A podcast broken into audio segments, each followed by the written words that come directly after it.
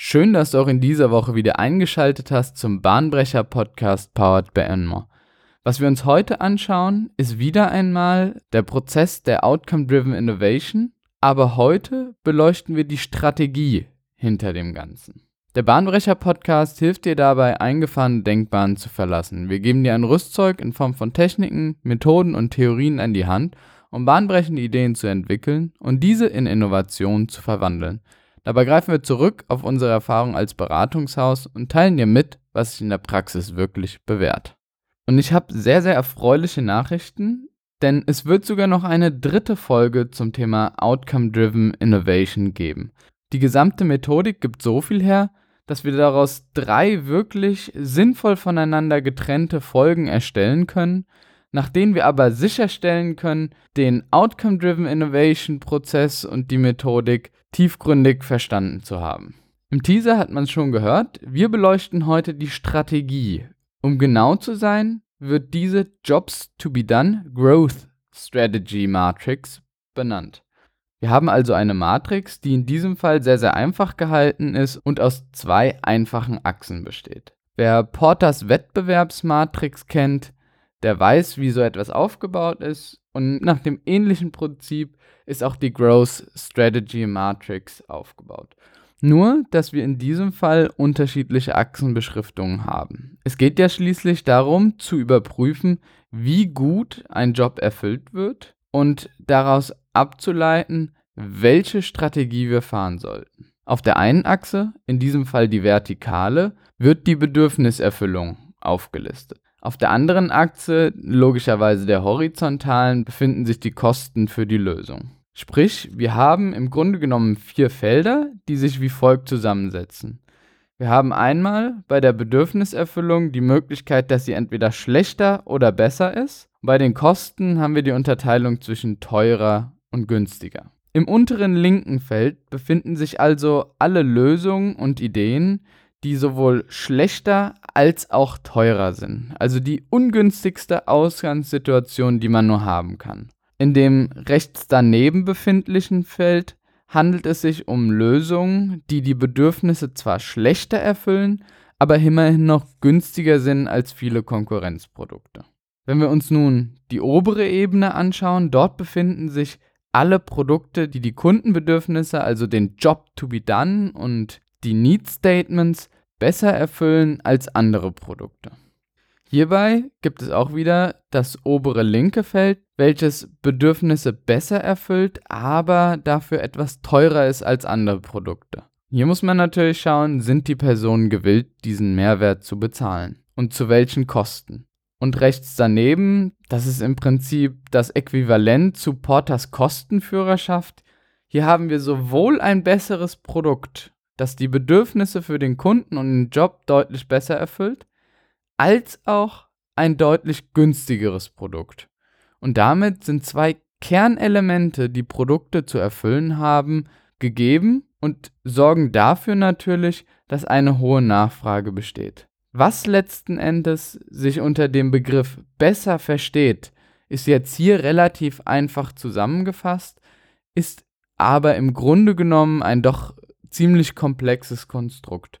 In diesem Fall gilt immer besser den jeweiligen Job auszufüllen. Und aus dem vorherigen Jobs to be done Needs Framework haben wir ja erfahren, dass es für jeden Job Desired Outcome Statements gibt und anhand dieser Desired Outcome Statements wird man sich dann orientieren, die natürlich jeweils jobabhängig sind. Allerdings direkt vom Kunden ausgesprochen werden, also wirklich die Kundenbedürfnisse berücksichtigen und es uns auch erlauben, das als besser zusammenzufassen. Wenn man so will, gibt es sogar noch eine fünfte Kategorie, die befindet sich so ein bisschen als Kreis in der Mitte innerhalb dieser Matrix und das sind die Indifferent oder die Produkte, die so ein bisschen stuck in the middle sind, wie sie auch von Porter genannt werden. Sie grenzen sich also nicht wirklich von anderen Lösungen am Markt ab, sind vielleicht ein bisschen besser oder ein bisschen schlechter oder ein bisschen günstiger und ein bisschen besser. Von diesen gibt es in der Regel immer sehr, sehr viele. Wir brauchen dabei nur einmal in die Produktpalette herkömmlicher Konsumerprodukte reinschauen.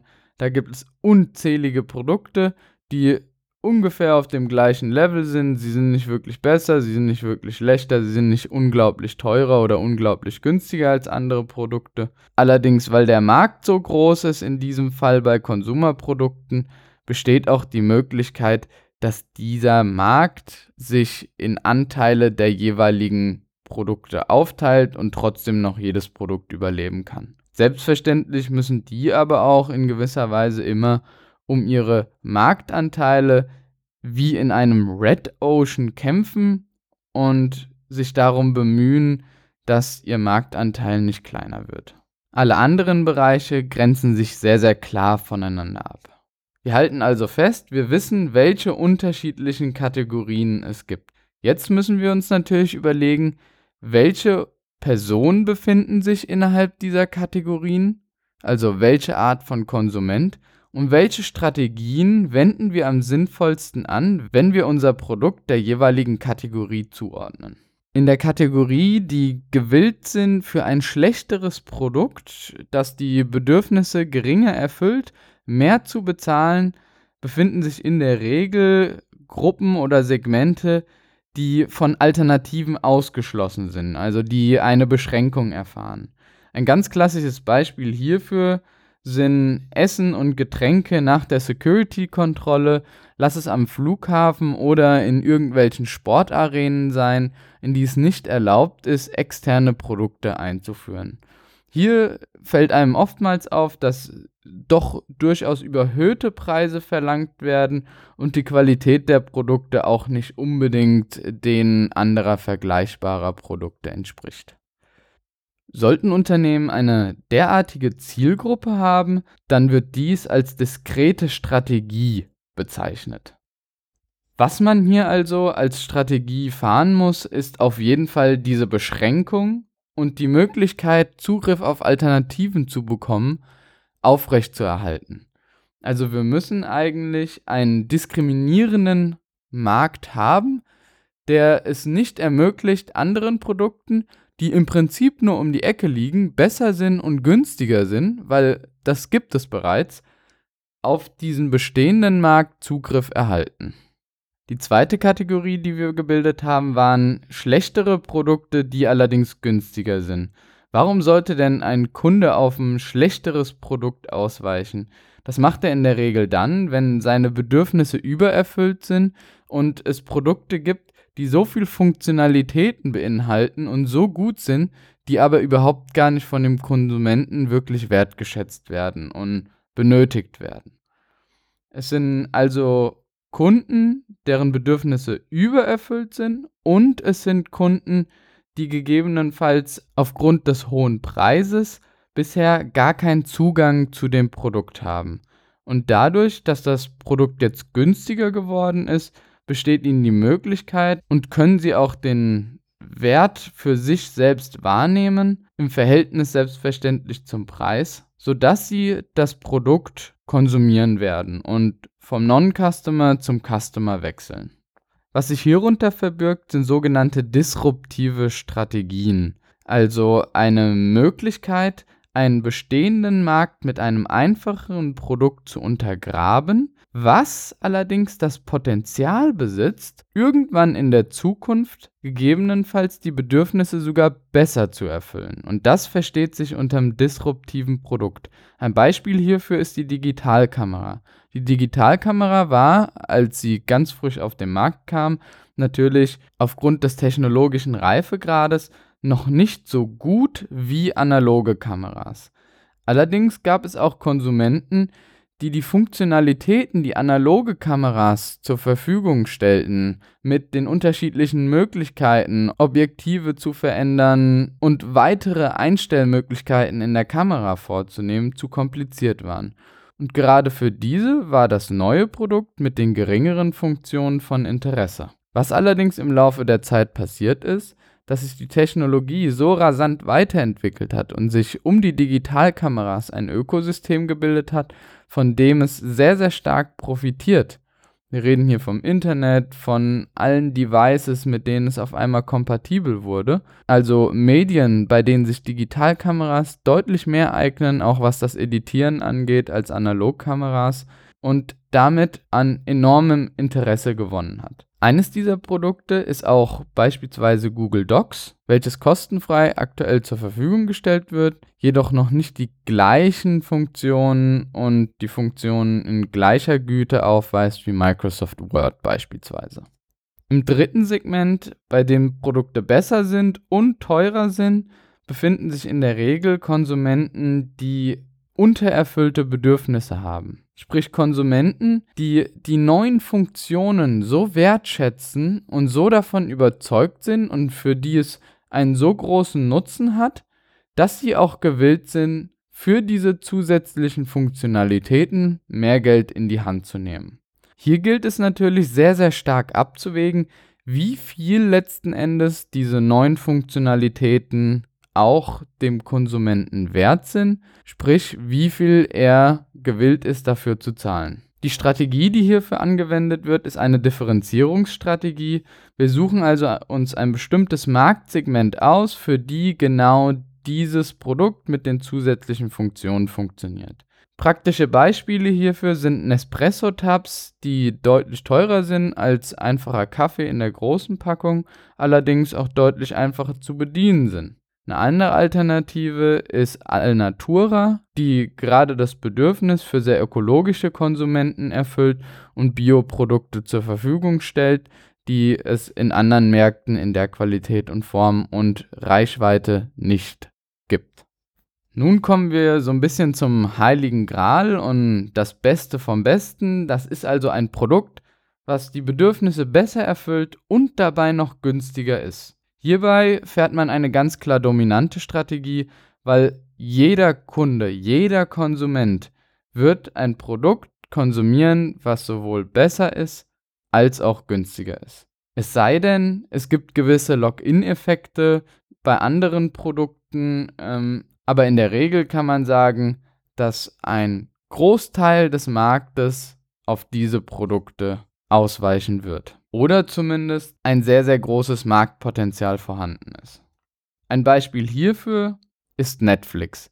Netflix ist deutlich günstiger als die Videotheken und darüber hinaus ist es noch deutlich einfacher zu bedienen. Man muss nicht mehr in den Laden laufen, die DVD abholen und wieder abgeben, man kann keine Rückgaben versäumen und man hat natürlich eine Auswahl an Serien und Filmen, bei der keine andere Videothek mithalten kann. Jetzt gibt es natürlich ganz, ganz gewiefte Unternehmen. Eines davon ist Uber und die versuchen es, in jedem dieser Kategorien ein Produkt von sich zu platzieren, um die Wertschöpfung zu optimieren. Das Standardprodukt, mit dem Uber auch groß geworden ist, ist Uber X, bei dem es deutlich einfacher ist, ein Taxi zu bestellen. Es ist auch in der Regel schneller da und darüber hinaus ist es noch günstiger von A nach B zu kommen. Was auch anzumerken ist, dass die Uber-Fahrer in der Regel deutlich freundlicher sind als Taxifahrer, weil sie ja am Ende eine Bewertung bekommen. Das Produkt, was etwas teurer ist im Vergleich dazu, allerdings auch bestimmte Bedürfnisse noch besser erfüllt, ist Uber Black oder auch Uber Premium genannt. Das Konzept dahinter ist, dass schwarze Karosserien, die sehr, sehr edel aussehen sollen und nur mit bestbewertesten Fahrern ausgestattet sind, die jeweiligen Personen transportieren. Also ein gewisser Exklusivservice. Neben Uber Black gibt es auch noch eine gesonderte Form von Uber Pool, bei der mehrere Personen, die auf der gleichen Strecke einen Uber gebucht haben, im gleichen Taxi wie in einem Poolsystem gesammelt werden und auf der Strecke eingesammelt werden. Wir haben hier also das Modell des Ride-Sharings und dabei ist natürlich die Qualität oder die grundsätzlichen Bedürfnisse werden nicht so stark erfüllt. Dafür ist es nochmal eine Stange günstiger als das Standardprodukt. Ich glaube, wir haben also nun einen ganz guten Überblick bekommen, wie sich Kategorien bilden, anhand der Bedürfnisse von Konsumenten im Vergleich zum Preis. Und was einem aufgefallen ist, ist, dass es in der Regel immer ein Kundensegment gibt für Produkte, die Bedürfnisse besser erfüllen. Wo es allerdings schwierig wird, ist bei Produkten, die dies schlechter machen. Und hier muss dann in der Regel über den Preis argumentiert werden, der ja bekanntlich die schwierigste Möglichkeit ist, sich abzugrenzen. Damit sind wir auch am Ende dieser Folge angekommen und wie immer der Gedankenhappen für deine innovative Woche. Was braucht man, um ein Geschäft zu starten? Das sind drei einfache Dinge. Es ist, das eigene Produkt besser zu kennen als jeder andere. Es ist, seine Kunden zu kennen. Und es ist die brennende Innovation, damit erfolgreich zu werden. Ich denke, gerade aus den ersten beiden Komponenten, sein Produkt und seine Kunden zu kennen, ergibt sich genau das, was wir unter besseren Bedürfnissen verstehen. Mit der notwendigen Motivation, sich gegenüber anderen durchzusetzen, ist dann die Strategie, die man verfolgt. In der nächsten Folge freue ich mich dann, die Strategie und die Theorie des Need Frameworks miteinander zu verschmelzen und diese in zehn klare Schritte zu packen, wie wir zu unserer Innovation kommen anhand der Outcome-Driven Innovation. Solltest du Fragen, Verbesserungsvorschläge oder Ideen zu unserem Podcast haben, dann kontaktiere uns gerne unter contact@enmore.de. Wir unterstützen dich, dein Team und dein Unternehmen gerne bei der nächsten Innovation.